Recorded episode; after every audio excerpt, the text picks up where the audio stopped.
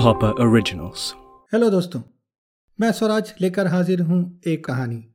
आशा करता हूँ आपको पसंद आएगी।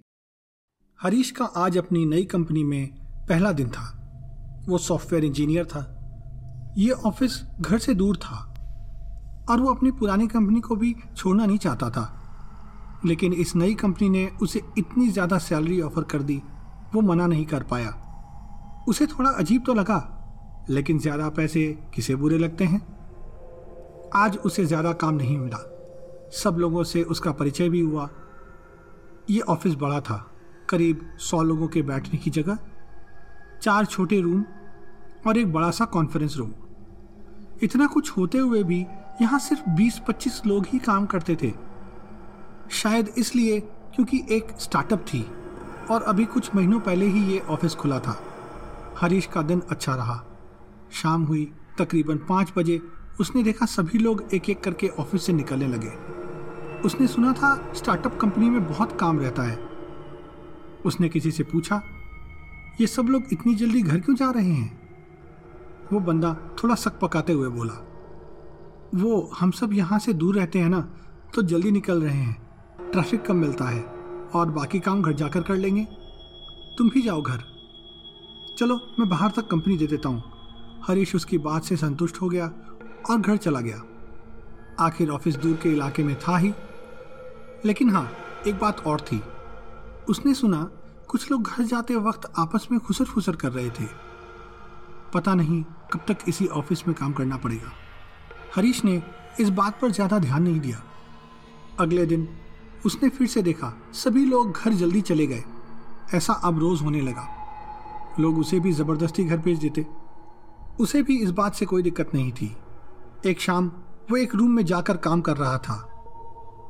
उसे अब बहुत काम मिल गया था, इसलिए सोचा शांति से रूम में जाकर काम कर ले। हुआ ये कि काम करते करते उसे पता ही नहीं चला कब आठ बज गए। वो बाहर आया तो देखा पूरे ऑफ़िस में कोई नहीं है, सिर्फ़ कुछ लाइट चल रही है। लगता है किसी ने ध्यान ही नहीं दिया कि वो किसी रूम में था। और किसी ने उसे घर जाने को कहा नहीं। उसने सोचा थोड़ी देर काम करके फिर घर चला जाएगा। रूम से बाहर आया, सारी लाइट्स ऑन कर दी। ऑफ़िस के गेट के पास आया तो देखा बाहर सिक्योरिटी गार्ड बैठा है।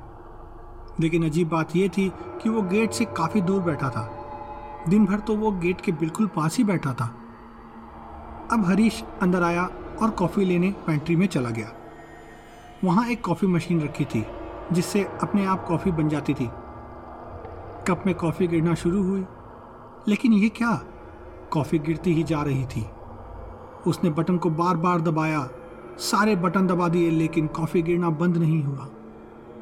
और अब तो मशीन इतनी गर्म हो गई थी कि उसका हाथ भी ज़रा सा जल गया। फर्श पर चारों ओर कॉफ़ी फैल गई।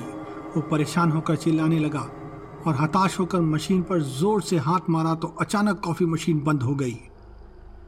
उसने देखा जूतों पर कॉफ़ी लग गई थी। वो जला हुआ हाथ लेकर पेंटी से बाहर आया और ऑफ़िस के मेन एरिया में बैठ गया।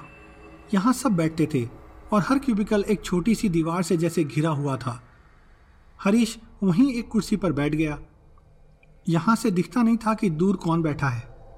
अचानक कहीं से कुर्सी हिलने की आवाज़ आई, जैसे कोई थोड़ी दूर पर बैठा हो। हरीश के डर के मारे हालत खराब हो गई। उसने पूरी हिम्मत जुटाई और खड़ा होकर चिल्लाया, कौन है वहाँ? लेकिन कोई आवाज़ नहीं आई। कुर्सी हिलने की आवाज़ अभी भी आ रही थी। उसे यहाँ दिख नहीं रहा था कि वहाँ कौन है। वो डरते हुए उस ओर जाने लगा जहाँ से आवाज़ आ रही थी। वहाँ जाकर देखा तो पाया कि वहाँ कोई नहीं है। फिर ये आवाज़ कैसे आ रही थी? इतना बड़ा ऑफ़िस और वो अकेला। इससे पहले कि वो सिक्योरिटी गार्ड को बुलाता, उसे फिर कहीं से कुर्सी हिलने की आवाज़ सुनाई दी। शायद कोई मज़ाक कर रहा हो। ये सोचकर वो उस तरफ़ भागा। लेकिन ये क्या? वहाँ भी कोई नहीं है। फिर से आवाज़ आई। वो बेतहाशा भागने लगा। वो जहाँ जाता वहाँ कोई नहीं होता। फिर कहीं से आवाज़ आती। इस तरह से वो दौड़ दौड़ कर पूरे ऑफ़िस में पागल की तरह घूम रहा था। वो थक कर रुक गया। सांस लेने लगा। तभी उसे कुछ एहसास हुआ। उसने ध्यान से सोचा तो पाया कि वो ऑफ़िस के गेट के पास से कई बार गुजर चुका है, लेकिन वहाँ कोई गेट नहीं दिखा। हे भगवान, ये हो क्या रहा है? वो अच्छी तरह जानता था कि अब वो जहाँ खड़ा था वहाँ ऑफ़िस का गेट होना चाहिए, लेकिन वहाँ अब सिर्फ़ दीवार थी। मतलब अब बाहर जाने का कोई रास्ता न था। वो ये सोचकर काँप उठा। अब क्या होगा? ये सोचने लगा। उसने तुरंत अपनी पॉकेट से फ़ोन निकालने की कोशिश की तो देखा उसका फ़ोन उसके पास नहीं है। लगता था, जब वो भाग रहा था तो कहीं गिर गया। वो खड़ा होकर इधर उधर देखने लगा। पसीने आने लगे उसे। तभी उसे याद आया कि ऑफ़िस का एक लैंडलाइन फ़ोन है, जिससे वो फ़ोन कर सकता है। वो जल्दी से अपने एक दोस्त को फ़ोन करता है, जिसका नंबर उसे याद था। किसी ने फ़ोन उठाया मगर उधर से कोई आवाज़ नहीं आई। फिर अचानक फ़ोन पर किसी मीटिंग की आवाज़ आने लगी। जैसे कोई फॉरेनर स्पीकर फ़ोन पर कुछ लोगों से बात कर रहा हो। उसने झल्ला कर फ़ोन रख दिया, लेकिन तभी उसे कुछ आवाज़ें सुनाई दी। ये क्या? ये तो वही आवाज़ें हैं जो फ़ोन पर सुनाई दे रही थी। ये कैसे हो सकता है? उसके आश्चर्य का ठिकाना न था। वो उस ओर जाने लगा जिधर से आवाज़ें आ रही थी। धीरे धीरे आगे बढ़ते हुए उसने पाया कि ये आवाज़ें तो बड़े कॉन्फ्रेंस रूम की ओर से आ रही हैं।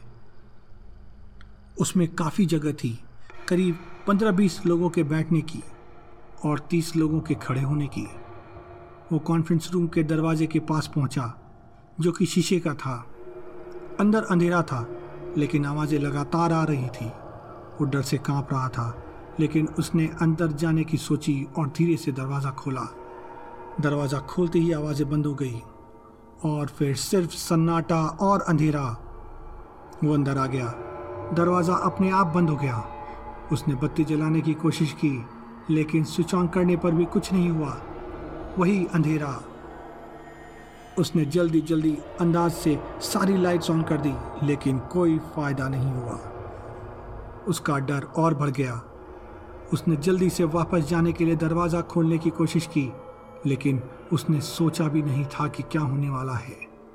दरवाज़ा लॉक्ड हो गया था और खुलने का नाम ही नहीं ले रहा था। उसने पूरी चाँद लगा दी। उसके हाथ में दर्द होने लगा तो हार कर उसने दरवाजे के हैंडल को छोड़ा और वहीं नीचे बैठकर रोने लगा। तभी कॉन्फ्रेंस रूम के स्पीकर से आवाज़ आई। वैन विल यू डिलीवर यानी तुम कब काम ख़त्म करोगे? कोई फॉरेनर पूछ रहा था। वो किसी को बेतहाशा डांट रहा था। और कोई कॉन्फ्रेंस रूम में जैसे बैठकर सहमा उससे कह रहा हो कि उसे और समय चाहिए। फ़ोन पर फॉरेनर बात नहीं मान रहा था और फिर फ़ोन रख दिया सन्नाटा फिर से। और फिर किसी के रोने की आवाज़, कोई लड़का फूट फूट कर रो रहा था। हरीश ज़ोर से चिल्लाया, कौन है यहाँ? सामने आओ प्लीज़ अचानक रोने की आवाज़ बंद हो गई। हरीश खड़ा हुआ। तभी उसके कान में किसी ने कहा, मेरी मदद करो। उसने अंधेरे में हाथ हिलाया तो देखा कोई नहीं है? वो डर के मारे थर्रा उठा। चेहरा लाल हो गया। पसीने तो और भी ज़्यादा छूटने लगे। उसे लगा वो मर जाएगा। वो जैसे खुद को बचाने के लिए अंधेरे में ही इधर उधर भागने लगा। उसे नहीं पता था कि वो क्या कर रहा है। बस जो सूझा वो किया। वो थक कर रुका तो ये क्या? फिर से उसके कान में किसी ने कहा, मेरी मदद करो।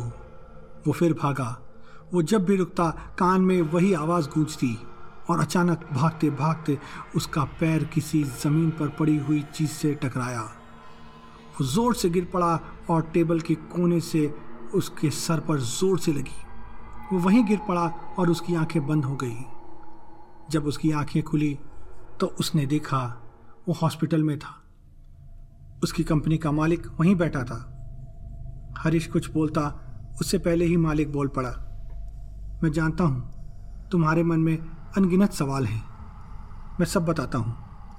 ये ऑफ़िस मैंने एक साल पहले खरीदा था। हमारे यहाँ कुछ महीनों पहले एक नया लड़का आया था। वो काम करने में और दिल से दोनों से कमज़ोर था। वो प्रेशर हैंडल नहीं कर पाया। और एक दिन कॉन्फ्रेंस रूम में ही उसे हार्ट अटैक आ गया और उसकी मौत हो गई। तब से कोई भी अगर देर रात तक ऑफ़िस में रहता है तो उसके साथ वही सब होता है जो तुम्हारे साथ हुआ। मेरे ऑफ़िस में अभी वही लोग बचे हैं जिन्होंने मेरे साथ पहले काम किया है और मेरे दोस्त हैं। बाकी लोगों ने छोड़ दिया है। हमें बड़ा प्रोजेक्ट मिला है। अगर हम ये पूरा कर लेंगे तो मुझे जो पैसे मिलेंगे, उससे मैं नया ऑफ़िस ले लूँगा। तब तक प्लीज़ मेरा साथ दे दो। इतना कहकर उसने हरीश के हाथ में दस लाख का चेक दे दिया। हरीश चुप हो गया। किसी से कुछ नहीं कहा। कुछ दिनों बाद उस ऑफ़िस में एक नया लड़का आया। शाम को सब लोग रोज की तरह घर को जा रहे थे और उसे भी घर जाने को कह रहे थे। लेकिन वो टाले जा रहा था। तभी उसके पीछे से कोई आया और ज़बरदस्ती उसका लैपटॉप बंद कर दिया। ये हरीश था। ये थी कहानी आज की। सुनने के लिए धन्यवाद। दोस्तों आप मुझे फॉलो कर सकते हैं यूट्यूब पर। मेरा चैनल है Swaraj Sharma one four zero two और इंस्टाग्राम और फेसबुक पर मेरी आईडी है artist dot Swaraj thank you for listening to this Hub Hop original launching a podcast has never been this easy to create a podcast like a pro and build a global audience get started with Hubhopper today.